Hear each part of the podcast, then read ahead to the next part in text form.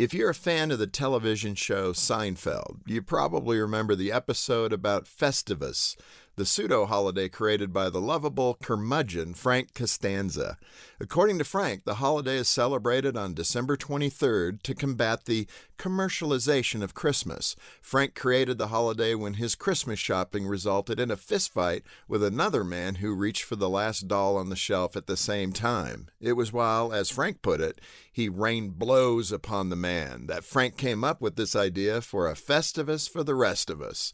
There were two important components to the Festivus. The first was called an airing of grievances. This tradition was about scolding family members for their disappointing failures. The second Festivus tradition comes at the end of the episode when Frank invites his son George to participate in what he calls the feats of strength, an old fashioned rumble that leaves George hilariously crying for mercy.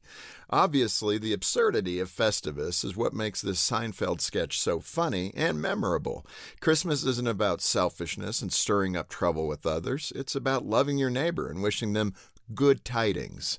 If your inner Frank Costanza comes out this year, I want to encourage you to pause and take note of where you are and the loved ones you're with. And remember everything you have to be grateful for this Christmas. For more to help you thrive at Christmas, go to focusonthefamily.com. I'm Jim Daly.